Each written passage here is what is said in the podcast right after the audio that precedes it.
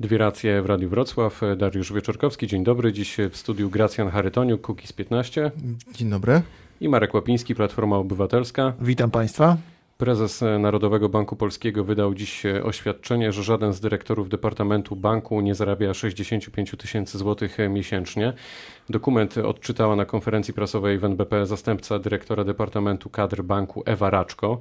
Konferencję zwołano po doniesieniach medialnych, według których jedna z dyrektorek Departamentu NBP miała zarabiać właśnie przeszło 65 tysięcy złotych miesięcznie. Czy zarobki w NBP powinny być jawne, Marek Łopiński? Właściwie to one już są jawne, bo wiemy dokładnie, że pani dyrektor Wojciechowska i druga pani dyrektor zarabiają na pewno powyżej 60 tysięcy. Co prawda pewnie nie 65, ale na przykład 64 200 albo 63 20.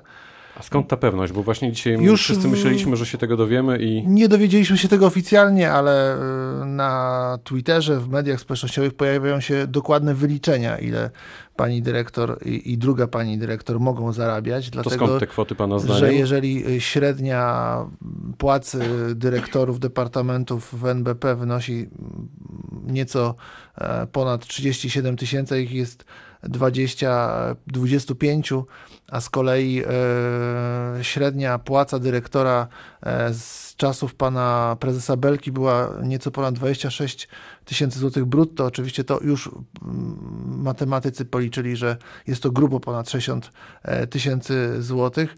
NBP chciał nas wszystkich e, uspokoić, ale niestety chciał też nas oszukać i powiedzieć, że jeżeli średnia płaca przeciętna dyrektora to ponad 67 tysięcy, no to pewnie nie jest to 65 tysięcy, ale wyszło na wyszło na to, że, że, że jednak te panie zarabiają dużo więcej.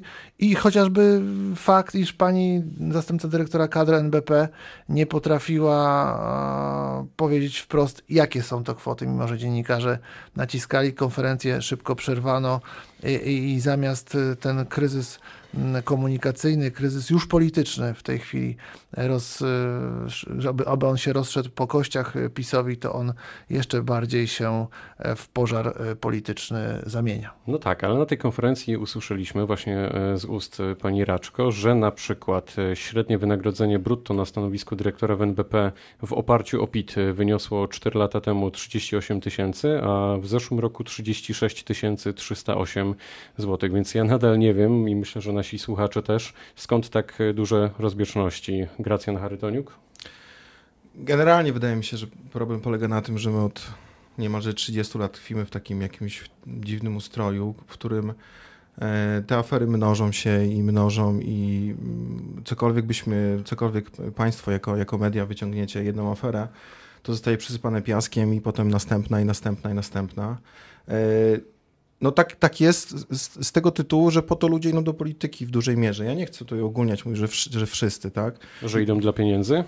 No w, w dużej mierze wydaje mi się, Jarosław że tak. Kaczyński kilka miesięcy temu powiedział, że dla polityki, do polityki nie idzie się dla pieniędzy i w związku z tym obciął pensję posłom Znaczy, znaczy ja powiem panu tak, no jeżeli poseł, poseł czyli osoba, która za, zarządza państwem w pewnym stopniu zarabia 8 tysięcy złotych, ja nie chcę mówić, czy to jest kwota, bo gro społeczeństwa pracuje za mniejsze pieniądze, ale wydaje mi się, że to są pieniądze, które powinny być w znacznej, w dużej mierze powiększone. Tak? Y, mamy przypadek dosyć, dosyć zabawny z prezydentem Wrocławia. Prezydent Wrocławia jako wiceprezydent zarabiał 20 tysięcy złotych, jako prezydent zarabia 12 tysięcy złotych. Przypominam, że jest to osoba, która zarządza dwumiliardowym, dobrze mówię, budżetem? Ale chyba nie jako wiceprezydent. 4-miliardowym. Tak, 4,5 miliarda, tak, no. nie jako wiceprezydent, tylko jako dyrektor. Znaczy on no, to, to zarabiał znacznie więcej więcej niż jako, jako prezydent. Tak? I, I to są w, dużej mierze, na pewno znalazłbym takie przykłady tak? osób, które szły do polityki ja chyba nie chcę tutaj Państwa skłamać, ale bodajże tak było chyba z panem Adamem Hoffmanem, który pracował, który był posłem i zarabiał wtedy jeszcze 10, a jego żona dostała pracę w jakiejś spółce Skarbu Państwa i podejrzewam, zarabiała dużo, dużo więcej. I takich duż, przykładów było więcej, no bo tutaj y, Platforma też nie jest święta, bo tych afer było y, kilkanaście czy kilkadziesiąt. Te powinny być jawne, dopytam? Według mnie tak, według mnie tak. I przede wszystkim jawne i konkursy powinny być jawne i y, jeśli byśmy mieli jawne konkursy, jakie oczekiwania oczekiwania mam w stosunku do, do, do kandydatów. Wydaje mi się, że te osoby powinny być bardziej kompetentne i takich rzeczy nie powinny, nie powinny mieć miejsca. Ja się tak e, zastanawiam, bo wczoraj rozmawiałem z kolei z przedstawicielami e, Sojuszu Lewicy Demokratycznej i Partii Wolność e, i próbowaliśmy dojść do tego, Jak w takim razie ułożyć te zarobki w instytucjach publicznych? Jak, Marek Łapiński? Może dzisiaj się uda? Przede wszystkim, do, do, przede wszystkim kompetencje powinny być e, wynagradzane odpowiednio.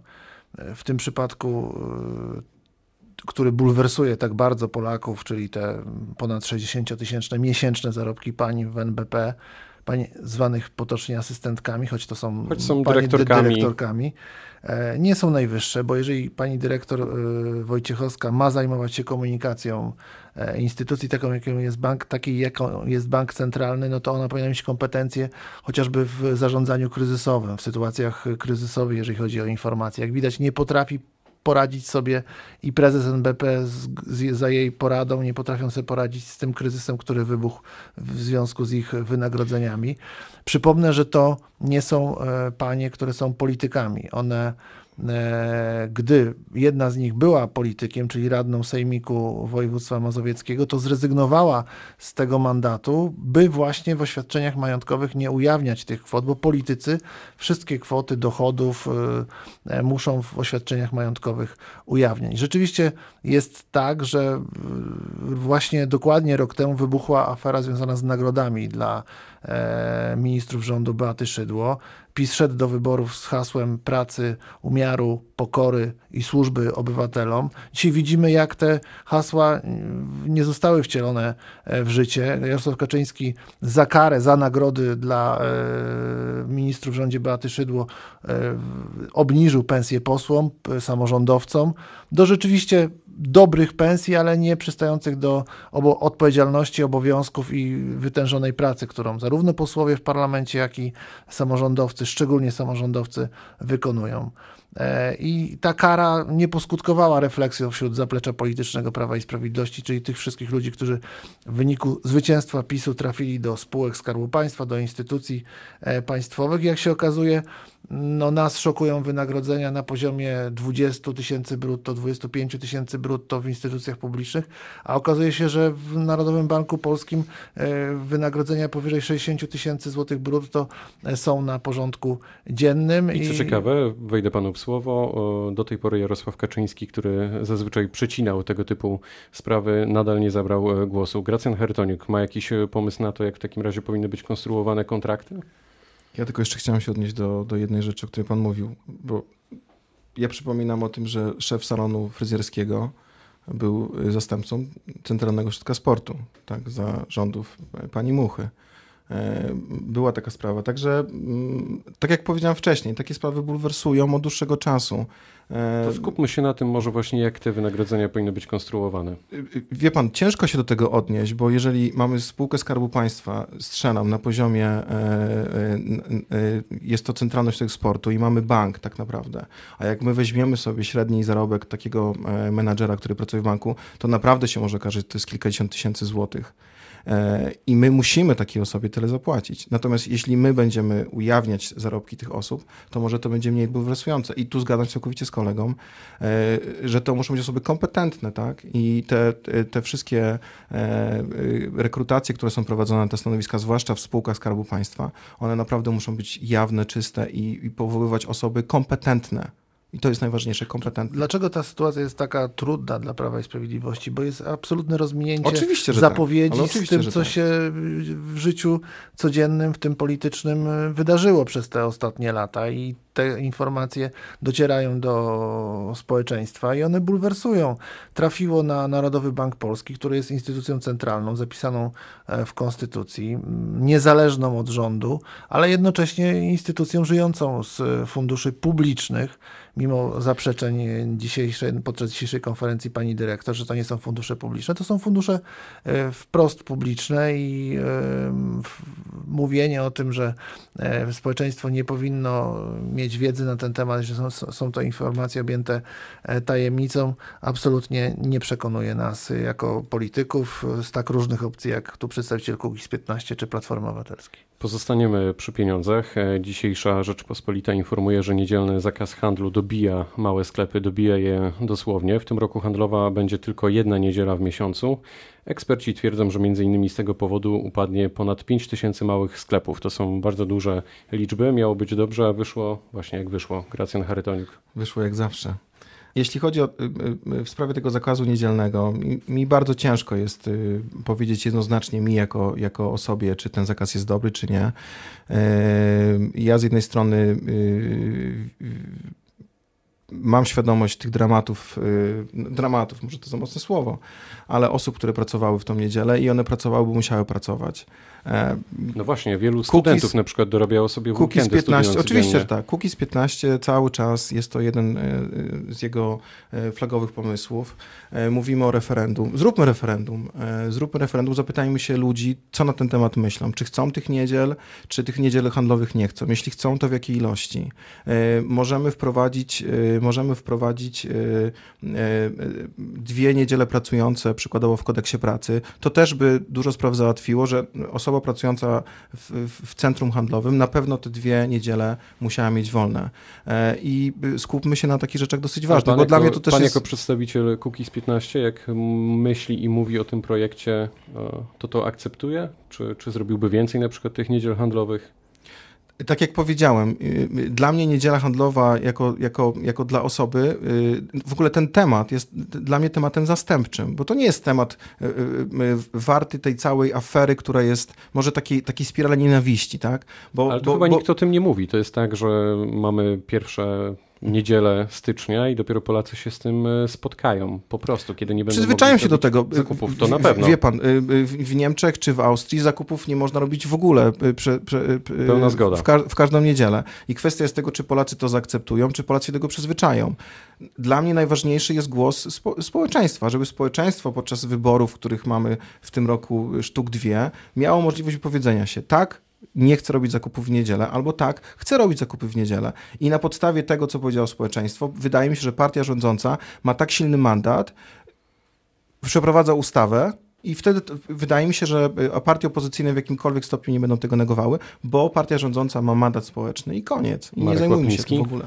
Wyszło jak właśnie? No, nie tak dawno w programie pana redaktora w debacie rok, dokładnie rok tak. Też o to pytałem na przyszły, na ten rok, który już trwa, 2019, przedstawiciele różnych partii politycznych e, wygłaszali. No, jeden z przedstawicieli akurat w tym przypadku PiSu mówił, jak to dobrze mają się te właśnie te małe sklepiki, on odwiedza te małe sklepiki, jest tak świetnie. Dane, które przytoczył pan redaktor, przeczą tej tezie, e, że jednak większa liczba małych sklepów jest zamykana w związku z zakazem handlu e, w niedzielę, a tworzy się większa liczba dyskontów. Mm, mówi się o tym, że na przykład z tego zakazu handlu w niedzielę Biedronka jest zadowolona, bo większa liczba klientów trafia tam w soboty, gdzie zostały wydłużone godziny pracy do tak, późnych godzin się wieczornych. przejechać w weekend e, w sobotę, tak jak pan mówi, po południu albo wieczorem i parkingi dosłownie pękają w tak. szwach.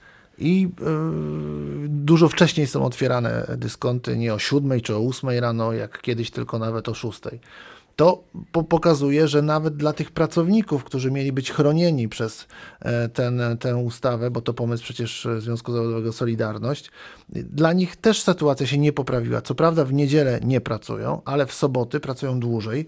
Też w tygodniu pracują w tygodniu dłużej. pracują dłużej, na przykład w poniedziałki dużo wcześniej muszą przychodzić do pracy, więc ocena tej ustawy z punktu widzenia Platformy Obywatelskiej, Koalicji Obywatelskiej jest negatywna. My jesteśmy za wolnym e, handlem e, w niedzielę, za wolnym wyborem. Ujmiecie to w programie? W związku z tym to jest oczywiste, że będziemy w przyszłym parlamencie chcieli przywrócić wolność handlu w niedzielę.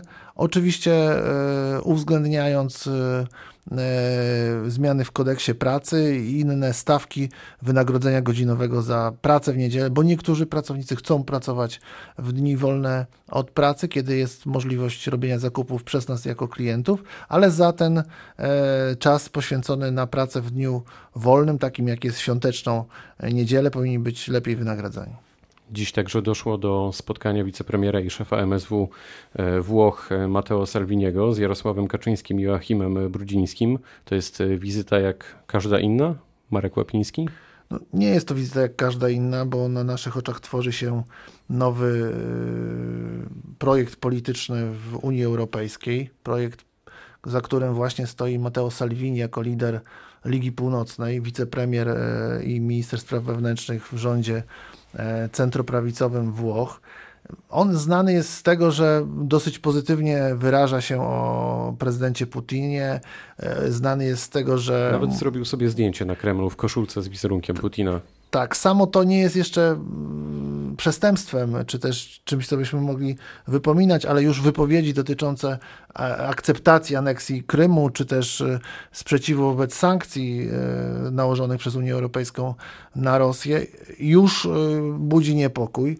E, kontakty z Marie Le Pen, e, z niemieckimi e, skrajnymi przedstawicielami skrajnej prawicy pokazują, że w Europarlamencie PiS może trafić do frakcji, która niekoniecznie będzie mm, sprzyjała polskim interesom w Unii Europejskiej, bo jednak Polska to polska obecność w Unii Europejskiej to nasza racja stanu. Jakiekolwiek, jakakolwiek próba rozbijania Unii Europejskiej, a takie niestety są intencje e, tych, którzy chcą założyć tę frakcję bliższą e, polityce e, prezydenta Putina niż e, Unii Europejskiej, no to budzi niepokój. Minister Brudziński e, komentował między innymi, że e, spotkanie wicepremiera i szefa MSW Włoch to jest normalna sprawa, ponieważ Włochy są trzecią lub czwartą gospodarką e, w Unii Europejskiej, a ponadto mają te same problemy jako kraj ze, z,